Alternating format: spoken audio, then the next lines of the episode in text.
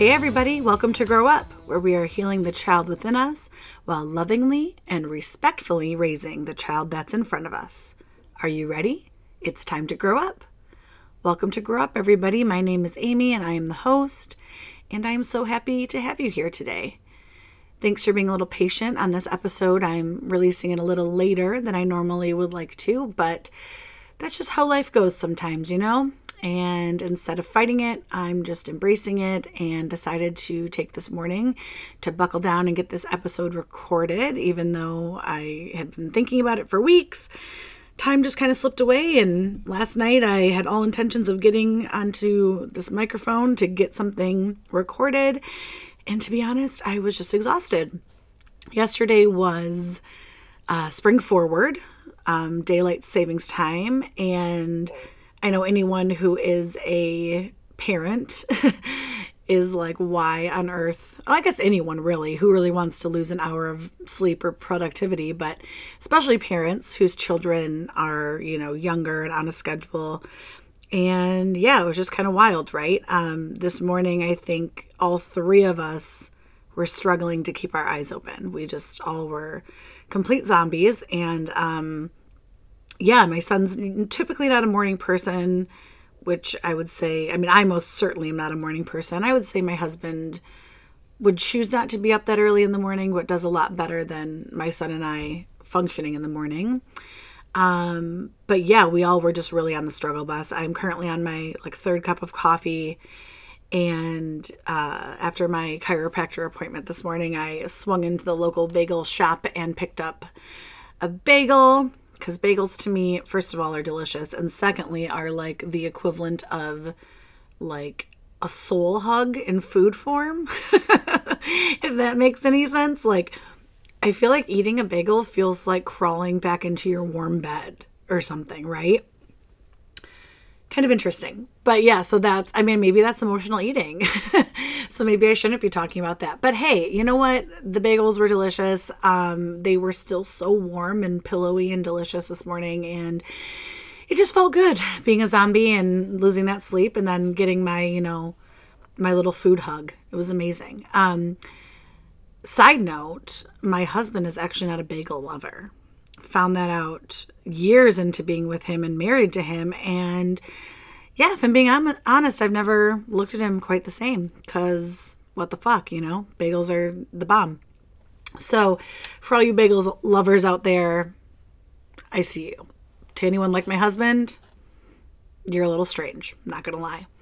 Um, so, yeah, that's my bagel story. Another quick little anecdote to kick off this podcast um, is one of my favorite stories to date about my son because I think it's so insightful. My husband texted me, this was, I think, last week sometime. He usually does the drop off um, on preschool mornings because it's kind of on his way to work.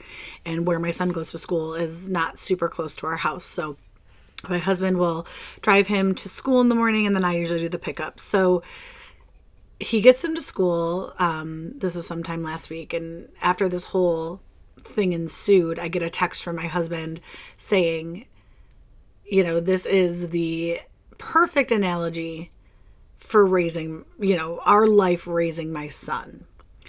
Which I was like, oh dear God, what is that going to be? And for those of you who are new to the podcast or maybe just need a recap, uh, my husband and I have one son together, our only child, and he is four and a half years old now. And he um, is a, a, human firework. Uh, he is got some sensory needs. He is a sensory seeker, meaning that his you know cup for tolerance of sensory you know stimulation has a hole in it. So essentially, he is craving sensory stimulation all the time. Um, that being said, he's also can be easily overwhelmed because he is taking in so much input, you know, all at the same time. But he is very, very active, very, very busy, and there's literally never a dull moment. So when my husband says to me, Hey, I, you know, this happened. It's the perfect analogy for our life raising him and who he is as a person. I was like, oh God, what happened? Right. So every morning when they get to preschool, apparently there is a question that they answer when they get to preschool. And the question is typically a yes or no question. So I guess what happens, and I, am not quite sure why this happens. I'm thinking it's either just to establish some kind of ritual for the kids or possibly like an attendance thing. I don't really know. Um, the kids all have name tags. And I think at the begin, beginning of the year, it was like, you know, more for letter recognition and name recognition. And then they would always put them in their groups. And so they knew what, you know, which group they were going to be in and things like that. But now it's for these yes or no questions, right? So when they come in, there's a yes or no question, and then they get to find their name tag and clip it on the side of which they agree.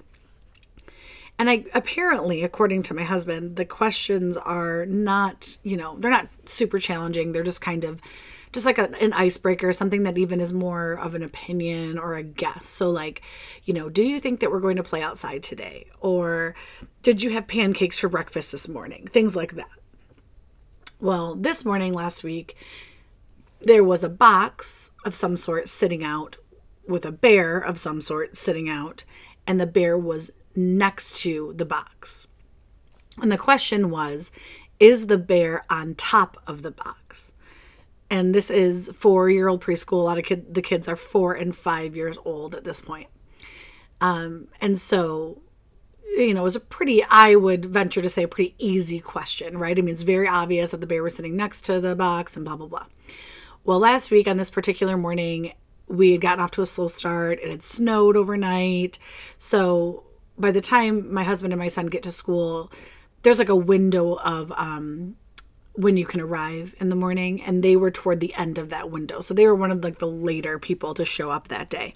And I'm saying this because my husband says that all of the other kids, which we he may have been the last kid there, or one of the last kids there, all of the other children had clipped their name on the no side of the yes or no question, right? Because again, the question was, is the bear on top of the box? And it was very clear that he was next to it. Now, most little children, especially four year olds, like they're so excited to even just like know the question and like know the answer that they just like are, you know, yay, I got it right, and like clip it on the correct side and just like going to school and about their day. Or even I would venture to say that a lot of children too are very impressionable. And if they just see that everybody else picked something, they're going to kind of go with that, even if they think, you know, maybe it wasn't next to it, you know? Not my son. So this is where the analogy comes in, right? So my husband says he reads the question and he goes and gets his little name tag and his clip and he looks at it and he says, My husband says, you could see this like, you know, light bulb turning on in his brain and kind of like, hmm, you know. And he walks over confidently and clips his name onto the yes side, of which he is the only child that has chosen yes. And then he proceeds to take said bear from the display and put it on top of the box and then happily enter the classroom, you know, never to be seen again until pickup. And my husband was just like, oh my God, if that is not our child, right? I mean, it's just like I could just see the wheels turning in his head like, well, I mean, it could be on top and like, uh, you know, kind of like not like an I'll show them like a um, defiant way because he's not necessarily a defiant kid, really. I mean, he could be like that at home, but of course, you know, we all know that at home, children are a thousand times more likely to act out and all those things because they're comfortable. But out in like a public setting, especially in a school setting, I mean, I'd say he's a rule follower. You know, he's a, probably a rule questioner, but he's a rule follower. But it just shows you the way his brain works. He is not swayed by the masses, never has been. Every other child could be doing this thing, and he might even love the thing that they're doing. But if he's not in the mood right then and there, or he just doesn't want to do it, he's not doing it and there's no convincing that can happen otherwise, right? And just the fact that he saw the window like the fact that i don't know a kid at four years old wouldn't just go you know here's the display which essentially represents authority in a way because it's like here's just how it looks and i'm answering this question about that. But that he thinks that he's you know on the same level to just change up the display. Like he's like yeah no i could just make it on top and then the answer would be yes. And it just shows you the type of brain and the type of child that i'm working with. So i thought that was really an insightful, accurate depiction of my son Vaughn. And so I thought I would start this podcast by sharing that story. First of all, because I love it. And secondly, just because we are going to be talking today a little bit about sensory meltdowns and meltdowns in general, as he had the biggest meltdown of his entire life last week. It's hard for me to remember time, but in between this podcast and the last. So I think, yes, it was last weekend um, or two weekends ago, I guess, technically. So, yeah, there's this story that I want to talk about that happened last weekend. But before I get into that story, there's actually another story about meltdowns that I wanted to share with you that I've been meaning to share since it happened back in December. And I just haven't gotten to, you know, a podcast where it was relevant yet. So, you know, as you all know, I think by now, if you've been listening for a while, we've been taking, you know, COVID precautions very seriously. And I hate to even bring up COVID because I think we all at this point, two years deep, are just so sick of talking about it. But the fact of the matter is, it's still going on. Um, especially for those children five and under that are ineligible for a vaccine. I think a lot of us parents have really been struggling, um, particularly with those. I mean, all parents through this pandemic. It's been so hard but um and for anybody really i'm not discounting anybody that doesn't have children but I think the added weight of, you know, trying to survive a deadly pandemic when you have more people other than yourself to look out for is very challenging, um, especially little kids who don't understand what's going on or, you know, teenagers who want to see their friends or significant others or, you know, whatever it's been hard, right?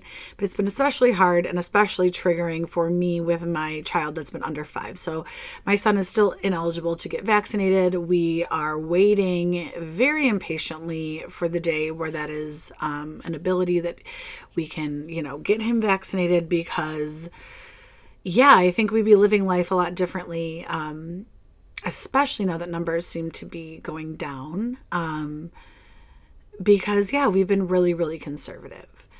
If you are, you know, curious as to my um, some of my insight into why we act that way, I think it was episode three where I talk about trauma. Um, a lot of it has to do with uh, me losing my brother when I was a teenager to kind of a random illness when he was a healthy teenager and um, a random virus, I should say and seeing him on you know breathing machines and you know that kind of a thing so if you are interested in kind of hearing some more about that definitely check out episode three it's a heavy one but that gives you a lot of insight into you know kind of where my brain is at with everything my husband and i vaccinated boosted but my son is not so we have been kind of living essentially like it's March of 2020, you know, for a long time. We do very calculated risks, but we don't do many of those. Um, yeah, he's just um, my son is everything to us, and we just are not willing to roll the dice um, on things that we think are not priorities. So, anyway, we have not been doing a lot. And there is a child that over the summer, when numbers were down, you know, we kind of got to know my husband and this child's father are I, I would say like you know not quite friends but not quite acquaintances somewhere in the middle there. Um, it's actually my husband's tattoo artist. So he goes quite frequently you know and they've kind of got talking and our children are similar ages and whatever. So every time my husband would go in there they would get talking and it turns out that kind of the struggles that we have with my son with some of his differences with sensory needs and just demeanor and things like that that not all parents can relate to. Um, it seems as though you know both him and his partner could relate to that. So they got talking and we kind of were always like you know we should try to get them together. You know they're only a couple months apart.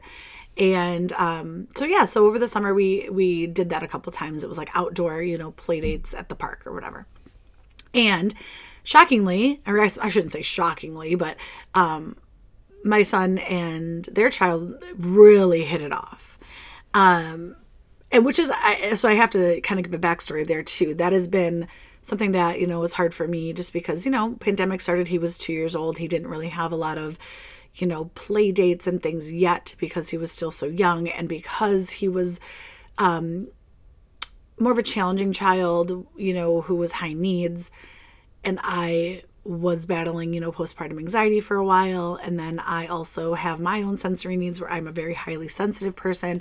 It just was very overwhelming to me a lot of times to um, venture out into the unknown with playdates and stuff like that because it just usually didn't go like textbook the way you would think it would. So I've always, you know, he's always gravitated toward older children or parents. Um, is kind of a loner kid. Not not where he doesn't i mean he's very charismatic very funny. But like i said earlier with the you know yes and no question analogy he is very undeterred by going his own path. Or um unbothered i should say.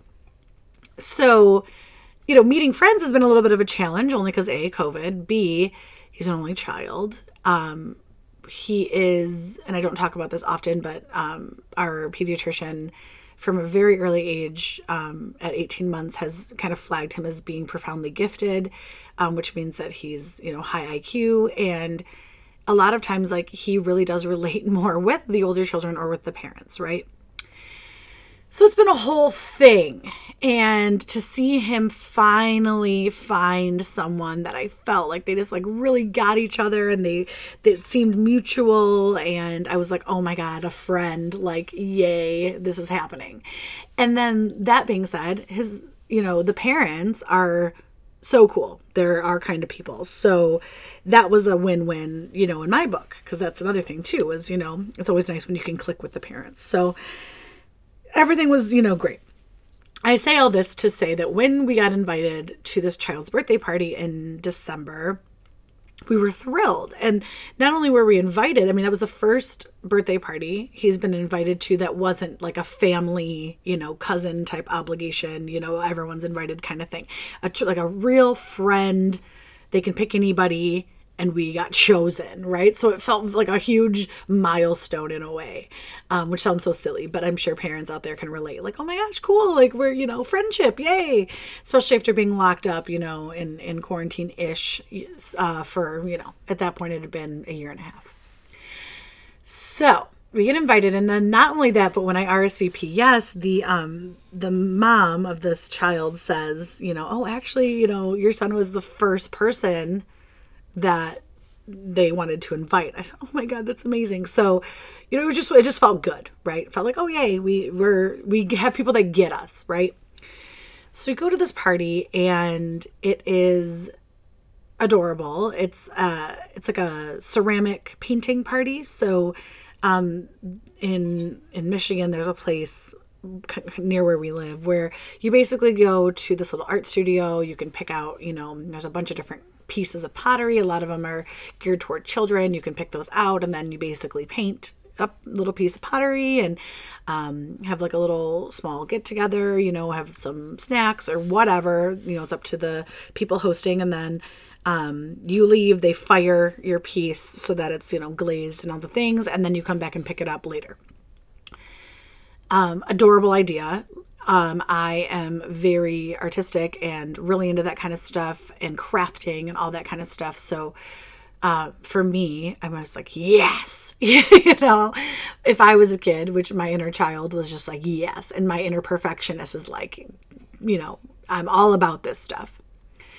My son, not so much. Uh, in fact, one of the areas that he is kind of more behind in um, if you want to say that, or struggles more with, I should say, is his fine motor. So he actually isn't really a fan of drawing, writing, painting. I mean, he likes it to a certain extent, but you know, if you can imagine a strong willed child such as him, he likes it on his terms. But if you're like, hey, let's paint this, or let's, you know, trace this, or color in these lines, or things like that, he's like, and we're done.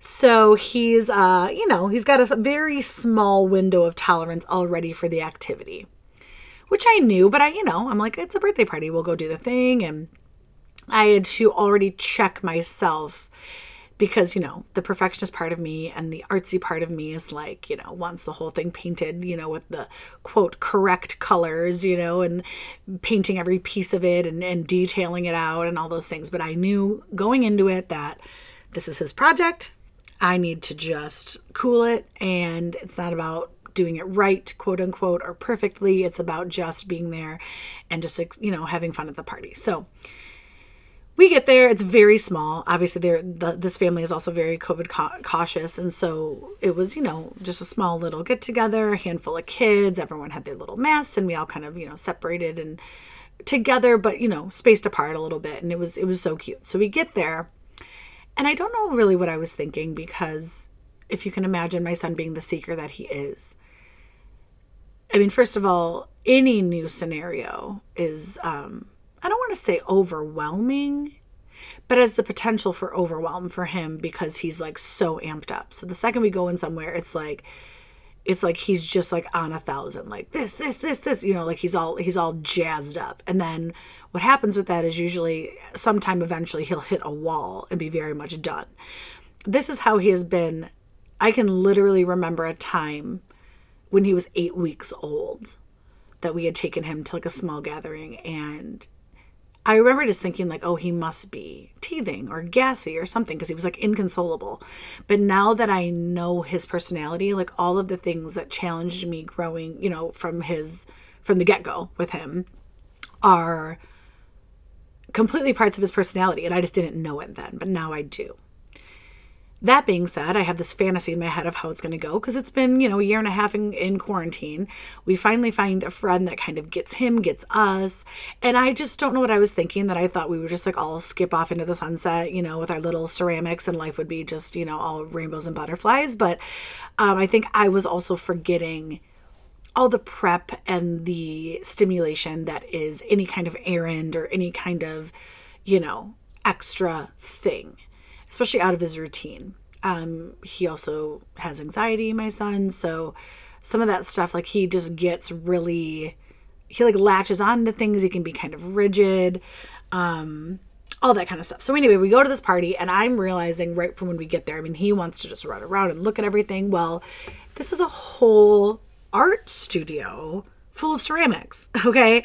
So talk about a bull in a china shop. So I, between my husband and I, we are come over here. Okay, don't don't touch that. Okay, sit over here. Okay, no, come over on this side because you're getting too close over here. Okay, you know, let's just look with our eyes, and you know, we're just realizing how much um like containment. Like imagine like we're a little you know cardboard box and he's a ping pong ball, right? So, or like a bouncy ball, like bouncing around in this box. Like we are trying to put up the parameters and he's just trying to bounce and we're, and we're letting him, you know, cause he's four but my husband and I are, you know, already on high alert because we're realizing like, whoa, okay, this is going to be a lot for him. Lots of patience, lots of containing. Um, and that kind of containment when he's really excited about something is very, very, very difficult for him. Um, because then he gets into like, we're never gonna do it, you're never gonna let me touch it. It's like it's like all or nothing, right? Um, so that kind of rigidity and that impatience and that kind of thing is like a major, major trigger. Um, and it's totally illogical because we're like, no, you, you we're gonna pick that in just a minute. And he's like, you know, doesn't understand that the waiting and the, you know, kind of thing. So you can already imagine, you know, what's kind of happening. Also, it seems as though once all the children arrive for the party, um, a lot of them are quieter, um, more crafty children that want to paint. Um, not a lot of, you know, super loud energy, you know, whatever. Like we definitely are seeing that my son is, you know, kind of the the firework in the crowd, right? Okay, cool. So we pick out a little octopus. He's gonna paint it. That was already a thing because you know we had to wait in the line to get the get the piece, and it's just it's just a lot. And, and to anyone, it's like that's like okay, like big deal. But to him, that that is like that's a trigger. That's a thing that we have to, you know, kind of reckon with, if you will. Um, and I understand too that a lot of people listening might be like, okay, well, make him wait, make him, you know, have patience.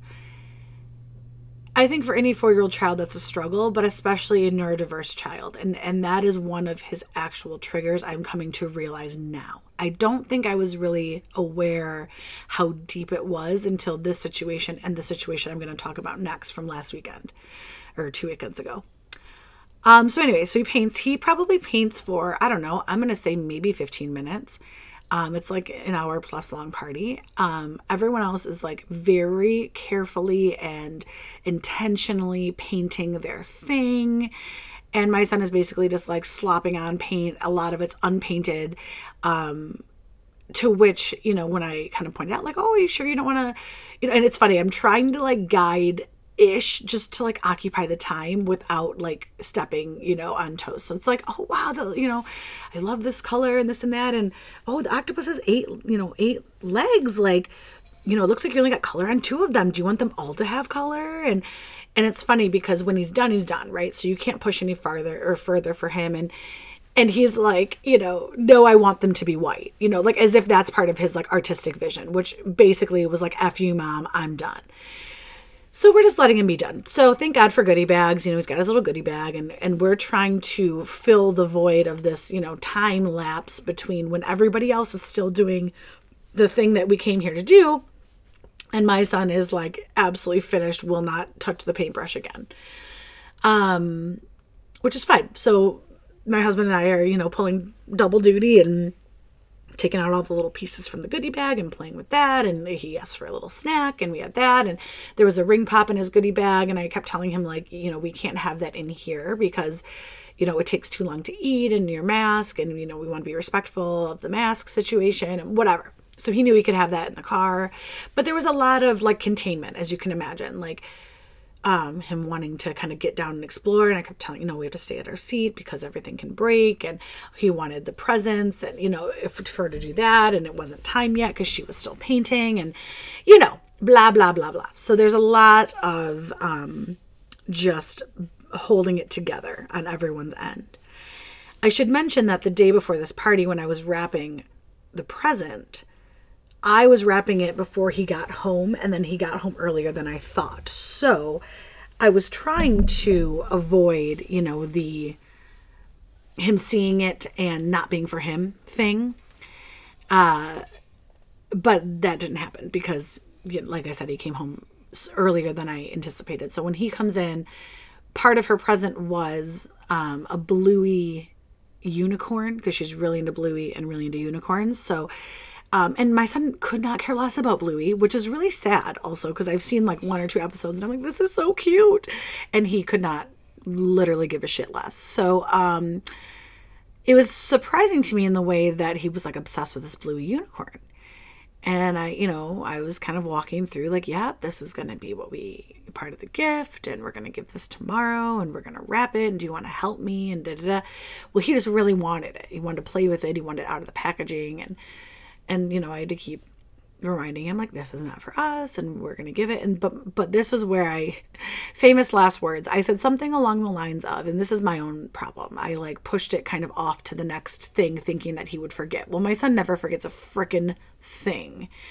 Um and i said something like well we're going to bring this to the party and maybe at the party she'll open it up and then you can you know play with it then or see it then if she lets you and um, that was like, you know, I thought I was just doing the like buying myself time and kind of getting him like past the like oh, tragic, I'm never going to see this thing again. Like, you can't give this away to, you know, just get us some time. And then I realized like the next day when shit hit the fan, um, that that was maybe not the best way to handle it. So that was noted on my end anyway, so he was super excited because he was really looking forward to giving her the present. So okay, so fast fast forward, all this is going on. Um, my son's also like really into jokes, and so he's like telling these jokes at the table like so loudly, and you know the parents are laughing and this and that, but I'm just like you know this. Everyone else is just like I said, sitting there painting their like you know unicorns and princesses and and just you know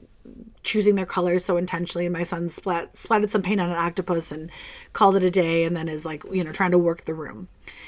And at one point, he's very into Halloween, and he says something like um, some joke about like eh, zombies. Like, what do you call like a zombie who's dead? Or like I don't even know. It was like something really God, I wish I could think of the exact words. It was something really like, oh, wow, like that's a thing to talk about, you know, like it was very um, shocking.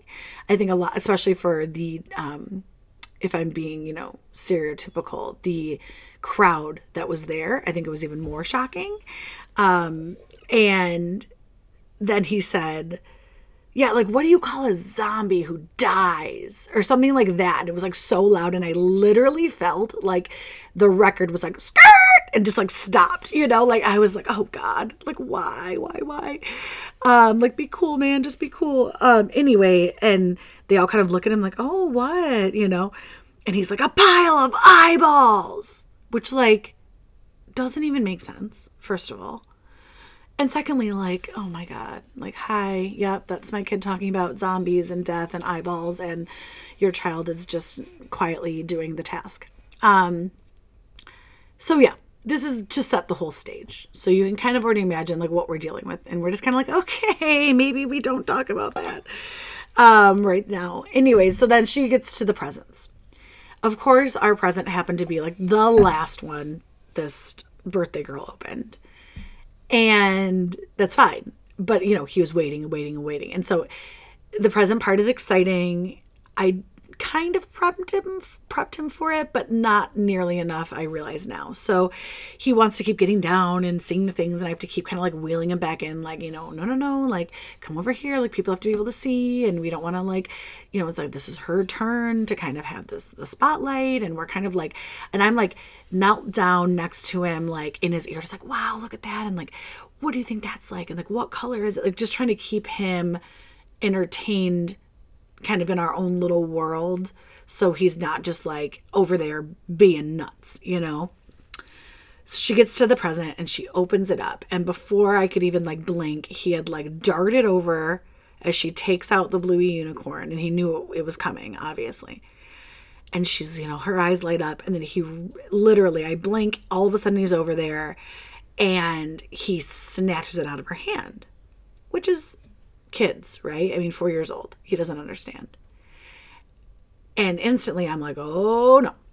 So I walk over and I and I just kind of it was like, buddy, you know, that that's for her. Like we have to give it back. And he of course didn't want to. And so I had to like intervene and take it and give it back to her because of course and she's starting to get upset because he literally just snatched it out of her hand.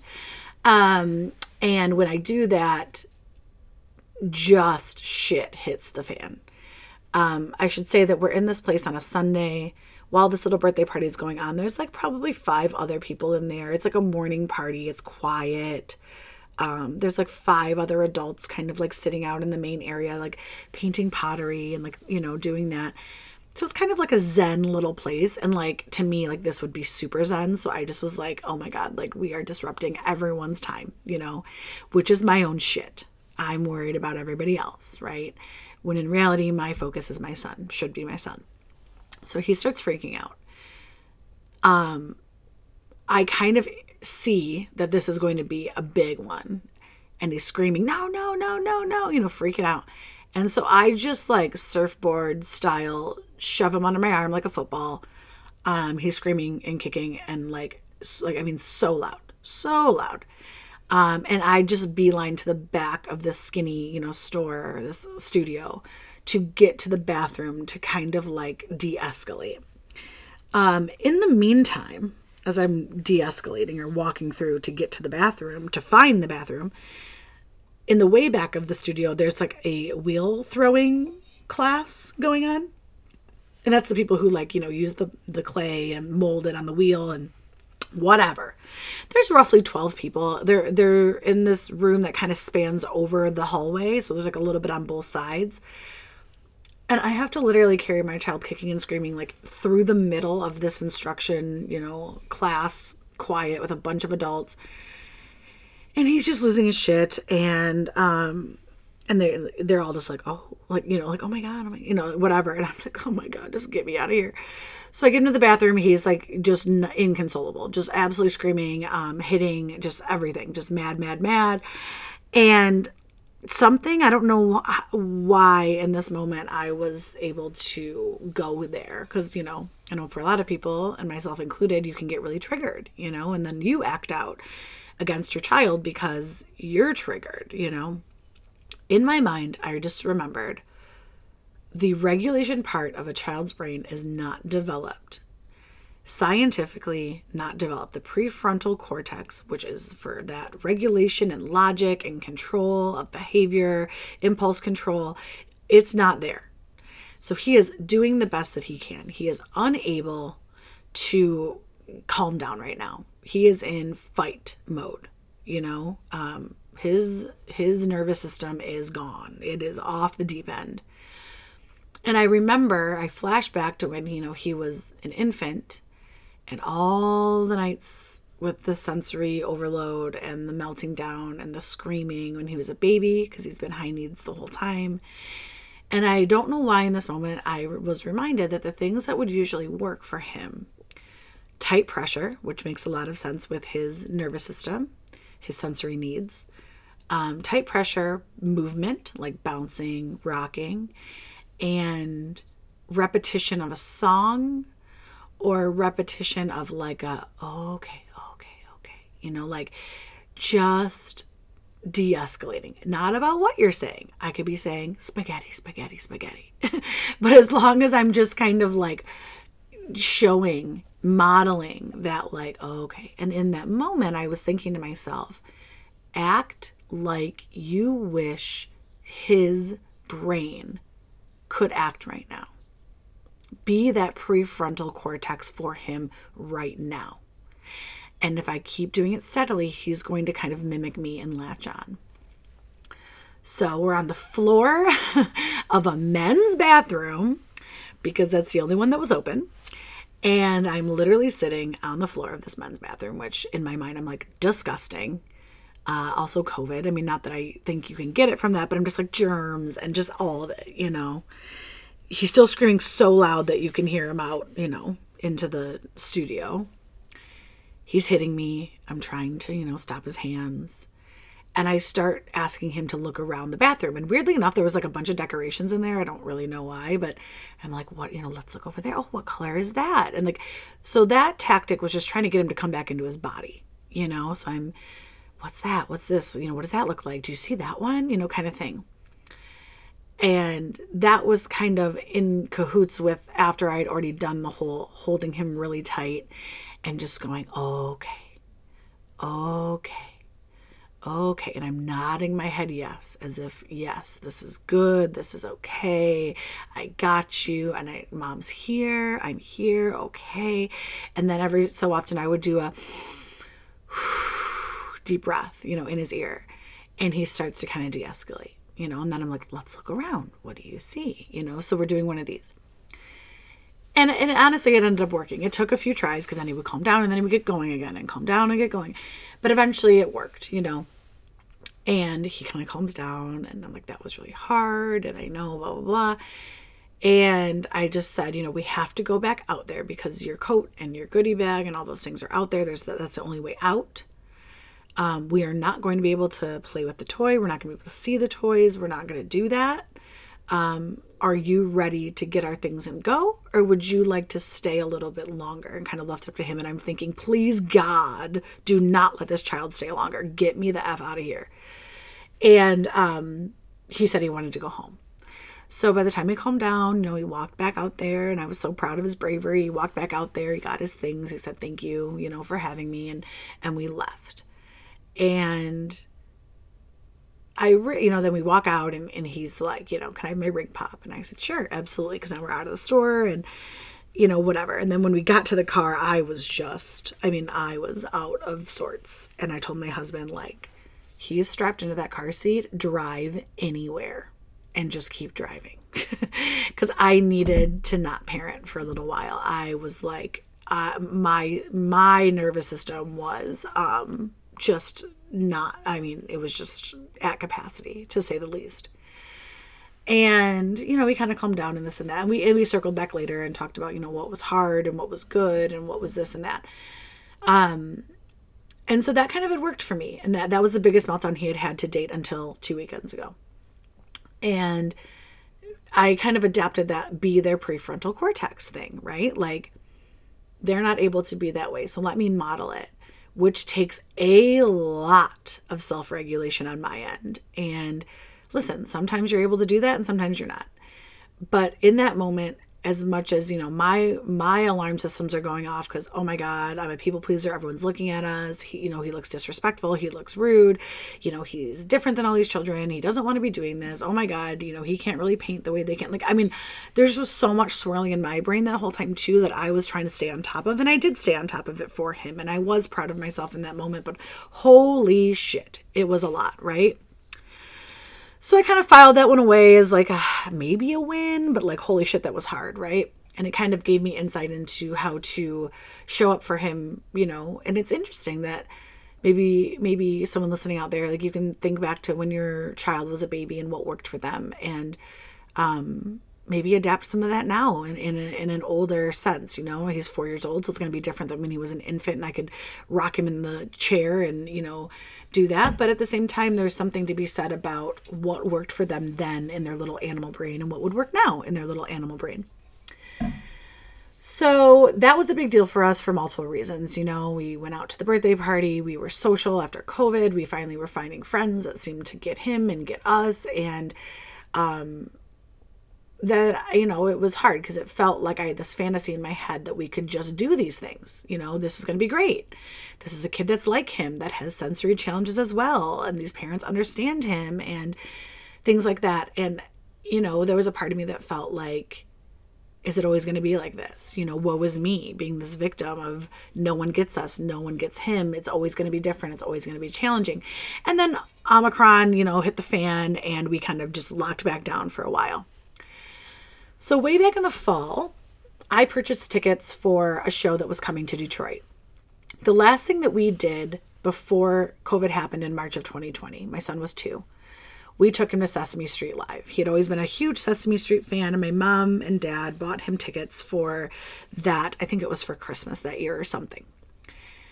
And we took him to Sesame Street Live, and he loved it. And it was a good experience. And um, we let him pick out one thing, you know, at the little swag counter of all the stuff they're selling, and he chose the stuffed animal Big Bird and still has it to this day and still remembers it. And so it's something that he talks about from time to time. Like, remember when we went and saw Sesame Street Live and blah, blah, blah. Well, in the fall, when COVID numbers were seemingly better, and I was naively thinking that he would be vaccinated by this time and all of that, um, I bought tickets to Trolls Live, which was coming to the same place in Detroit, the exact same theater that he had been to, that he loved.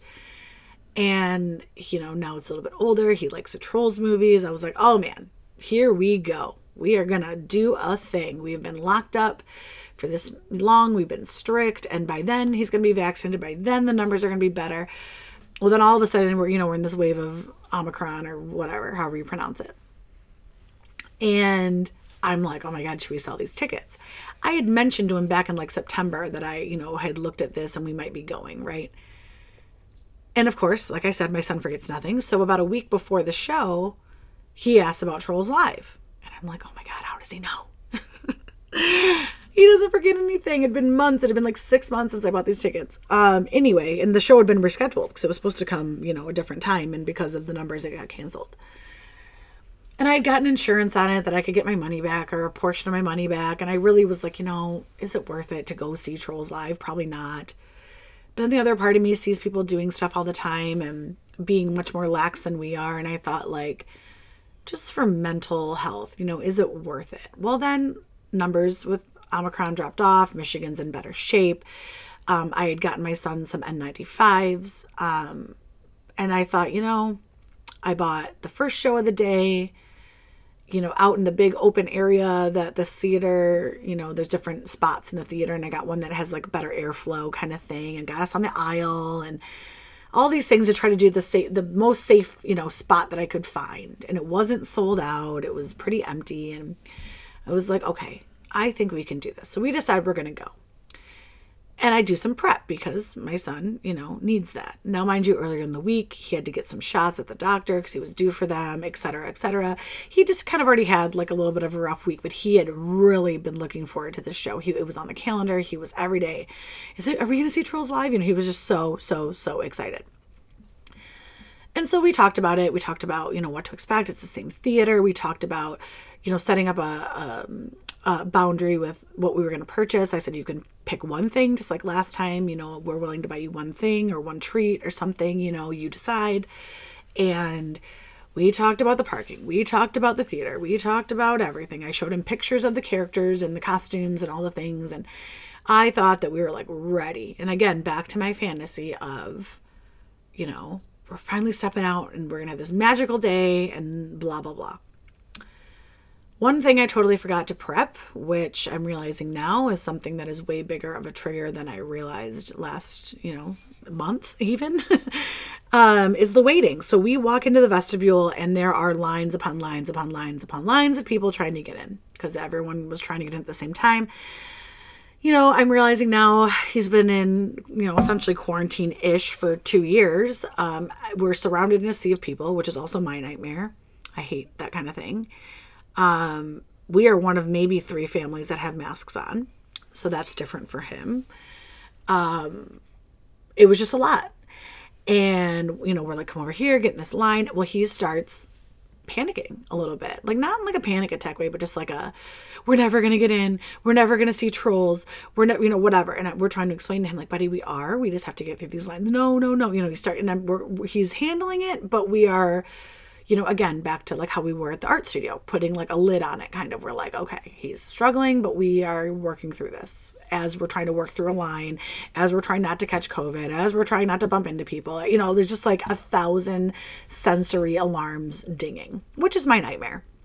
So, anyway, we get through the line. Well, the second we walk in, you know, we finally get through that. We're like, cool. And I didn't even think to prep for the lines. I just didn't even think about it. Because to me, like most children, you wait in the line and then you get the thing. You get in to see the show, or you wait in the line and you get the prize. You wait in the line and you get the candy. You know, like it's like it's like a reward type thing, you know, and but that just does not fly for him. He gets so um, focused on the struggle that it's like the the reward at the end or the the thing that pays off doesn't even compute. And so we walk in, he sees like one of the main selling kiosks and he sees this poppy stuffed animal and he's like, I want that. And we're like, cool, let's get in line and get it. Well, again, not thinking to explain, the line was like wrapped around the kiosk. So we go to the end of the line and he just starts losing it, you know, and he's crying and we're still in line and we're trying to explain to him, you know, we're taking turns, like my husband and I kind of ping ponging off each other of why we're waiting and this and that and da, da, da. And he is just not having it. And he's like, it's going to be gone. I'm not going to get one. You know, he's just, he's just freaking out. And I'm sure to anyone else who doesn't understand sensory children or diverse children, like he, you're probably thinking like, what a brat, right? I mean, you're thinking, then he doesn't get a toy because why is he acting like that? Well, you have to understand that this is not it's not because of the toy. It's like the he's so excited and this containment of the the anxiety and the pressure of waiting is what is sending him over the edge, right? He doesn't understand it. It's just too much, right? So we're waiting in line, we're taking turns, and you know, I'm already kind of like, oh my God, freaking out because there's a ton of people, no one's wearing masks, you know, I'm uncomfortable. It's our first kind of thing that we've done with him. We thought it was going to be different. It's a lot crazier than we thought it was going to be. Um, everyone in line is staring at us because they were like, why is this child crying already? You know, we just got in here, etc., etc. And um, he kind of is like, you know, I then I'm remembering the thing at the art studio. I kind of crouch down and go to like hug him tight just to kind of like give him that pressure and kind of like okay i understand. You're having a hard time waiting. I understand you know. You know you can do hard things and you know whatever we're saying. Well the second i touch him he like you know goes into full like snow angel mode on the ground and is just kicking screaming no.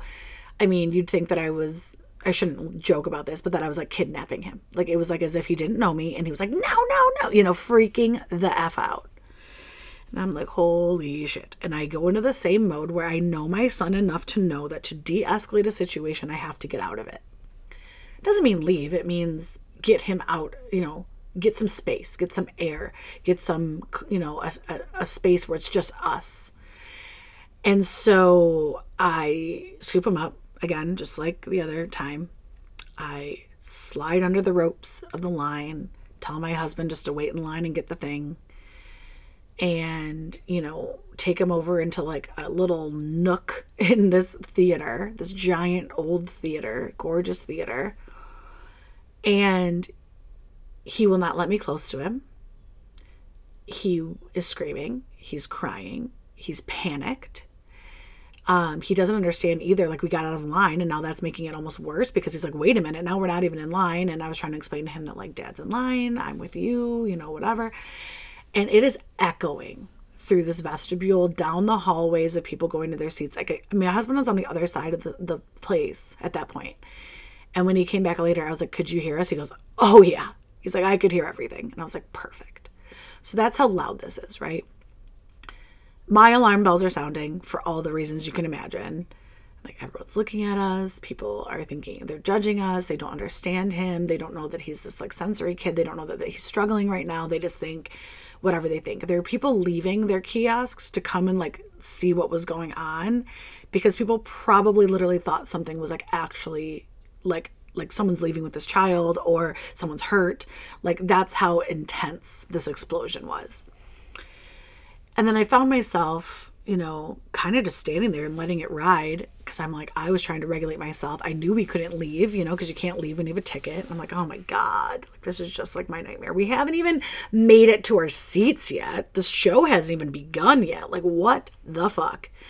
So I'm, you know, calming him down, trying to. I don't. And at that point, I was at like at the point where I was so maxed out, and I had tried everything between waiting in line to get in and the waiting in line that we had the small little portion of it that we had done in line when he was crying. I feel like I was maxed out. I tried all my best things. I was like, okay, and now I have no idea what to do, right? And so then I just found myself saying, I was like, got kind of low and crouched down. I didn't get too close. And I just kept saying to him, I don't know why I started saying this particular thing, but I kept saying it over and over and over. We're going to slow down. We're going to slow down.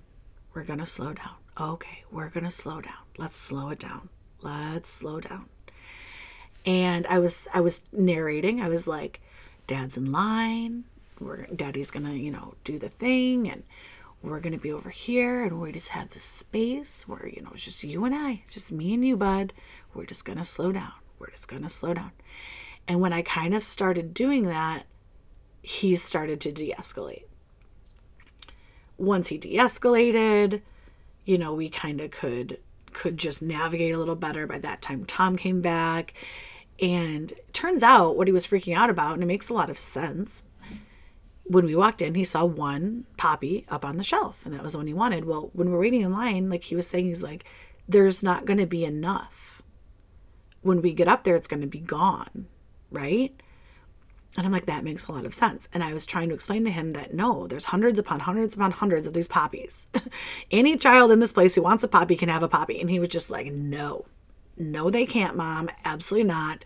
This is taking too long. I can't be this contained. I need to move. I need to see. And what I should have done in hindsight is probably let Tom stay in line from the get go. We go to our seats. Daddy gets it. I mean, but again, it's our first time out. We're re navigating life again post you know, pandemic and learning him again at this age in a crowd. We're overstimulated. He's overstimulated. He's got needs that sometimes we don't even understand to this day. And even just the fact that we could have been sitting at the front of the kiosk watching other people cash out, and I could have been explaining about the lines.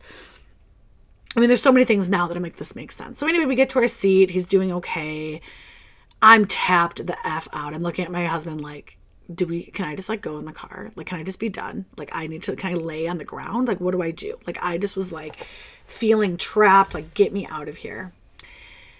And we watch it and we get through, you know, he's so into it and he's on our laps just like soaking it all in the show and then it gets to intermission and they go off stage and he's like where'd they go and we're like oh they're having a water break and changing their outfits it's called intermission and he's like i want to go home and i'm like what like in in my head, which I'm sure parents can relate to, I spent so much money on these tickets. Like this was supposed to be this little fantasy day. I was like, oh, after maybe we'll walk around Detroit, maybe we'll get an ice cream, maybe we'll like do a thing. I mean, the show started at 10, and when I tell you that we were back home at 11:15, I'm not kidding.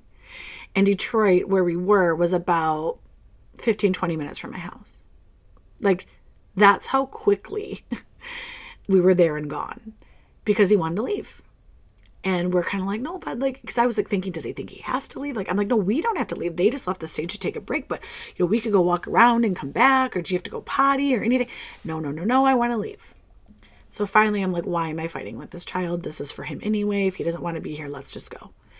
So we take the beloved Poppy and we go back to our car. And when we get to the car, he he says, the the sounds and the lights were like too much and that there were obviously all the trolls were dancing in costume, but then they had dancing flowers also. And he's like, I didn't like the face on that flower.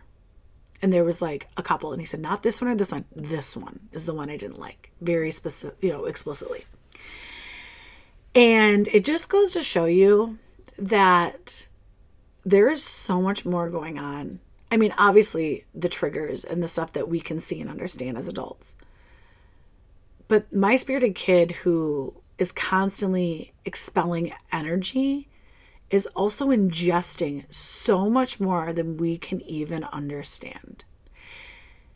Uh, we are sitting there thinking he's loving every second of it and he's so into it. Well, he was so intensely watching it while feeling these lights are really bright, these sounds are really loud. I'm kind of afraid of that flower and then what happens when the lights go back on? He's like i want to go home. And like we could have doubled down in that moment and been like no we're staying. We paid all this money. We just bought you a poppy blah blah blah blah blah. You're ungrateful. We're never doing this again you know? Or we can let it go and you know appreciate it for what it was he had a blast, you know, for what he did. We circled back later to talk about the lines. I used it as a, you know, learning moment for me about different ways to handle his meltdowns, realizing more deeply what his triggers are and not living in that fantasy of, oh, my kid's like this and we're just going to do this. No. And that's something that's really hard for me because I still kind of almost don't understand like I understand him, but like there's this like kind of denial in me that's like, oh, but he'll be better, oh, but he'll grow out of it, or you know, whatever. And then it's like this slap in the face of, no, this is this is our kid. This is reality. This is how it's always going to be. And will it get better? Of course it will get better. Will he always be four years old and not be able to handle it? No at seven years old, will he be able to understand lines better? Will he have more practice and experience under his belt? Absolutely. Will he have had more OT where he knows his triggers and he knows how to self regulate better? Absolutely. Will he have gone to school and have more experience with crowds and people and events? Absolutely. So I can trust that this is not where we're going to stay, but this is always going to be a consideration. And it's hard and it sucks because, you know, did I picture the kid that could sit there and craft with me and paint nicely and just go to a birthday party and have a great time? Yes. Did I picture having the kid that could just, you know, go with us to concerts and shows and this and that and we could just do the things and we could just tell them be patient and they're just patient and yes, that's the kind of kid I chose or, you know, envisioned in my head going into parenting. That's why I wanted 3 or 4 children. And then at some point when do we kind of see the situation for what it is? When do we accept the child for who they are? When do we bend to accommodate them and their needs and not let our judgments and our wounds and our struggles cloud how we need to show up for them? Because I'm telling you, in that moment, I was, oh my God, everyone's looking at us. Oh my God, this, everyone thinks he's a brat, blah, blah, blah, blah, blah. That was my dialogue in my head we just need to leave. This was so stupid. Why did I think this was going to be okay? Why is my kid so different? Etc., etc., etc. And I have to say, as much as that was bubbling under the surface, I am proud of the fact that I felt that way and then had a quick pause of, but I need to show up right now for my kid and I need to shut all these voices up for a minute. And then, of course, I've been processing, you know, like a mad woman outside of the moment in therapy, because thank God for therapy of just the fantasy and what it triggers inside me and why that's such a big deal. And maybe I'll share more on that, you know, on the next podcast or something. But just kind of the work that I need to do to reparent myself for the wounds that sometimes this this behavior and and my son being the way he is can can trigger in me, can reopen in me. But this was kind of like that big learning experience and that big, you know, a huge event. It was exhausting. I came home and I cried. Um and I just felt defeated and I felt silly. Um and it was hard. Honestly, it took me a few days until I felt like I could really I was back to my, you know, parenting peak, you know. I felt very defeated. I felt very um, discouraged. And it was hard. I'm in a group on Facebook for, you know, spirited and strong willed children and neurodiverse children. And ironically, someone that same day mentioned her four year old who had a huge meltdown at a birthday party. And she basically said something along the lines of, Someone please tell me this gets easier as they get older and a bunch of you know everyday moms in this group responded with you know they have years upon years under their belt that we don't have and they basically said i can't tell you it gets easier because it's always going to be a factor but you get better at your self-regulation you get better at choosing what experiences to expend that kind of energy on. Like, for instance, maybe the crafting party, if we ever get invited to those again, we might have to decline because that's not something that is going to be fun for him or interesting for him, and it might just be not worth the energy. If it was a trampoline party, all day. But maybe we leave before the gifts if I think that's going to be a trigger. Maybe he's had his limit. We get better about listening to our children we get better about recognizing and respecting their triggers and their limits, right? For me, I'm realizing that like this whole like waiting in line thing, like that I thought was just like, okay, whatever, get over it. It's a line and you'll get the thing at the end, is an actual trigger for my son. That self regulation, that containment that has to happen because he was so excited and was so focused on it, but he had to wait and bottle it up. It's like he's ready to explode. And maybe when he's seven, he won't feel like that. Or maybe next year he won't even feel like that. Or maybe he will.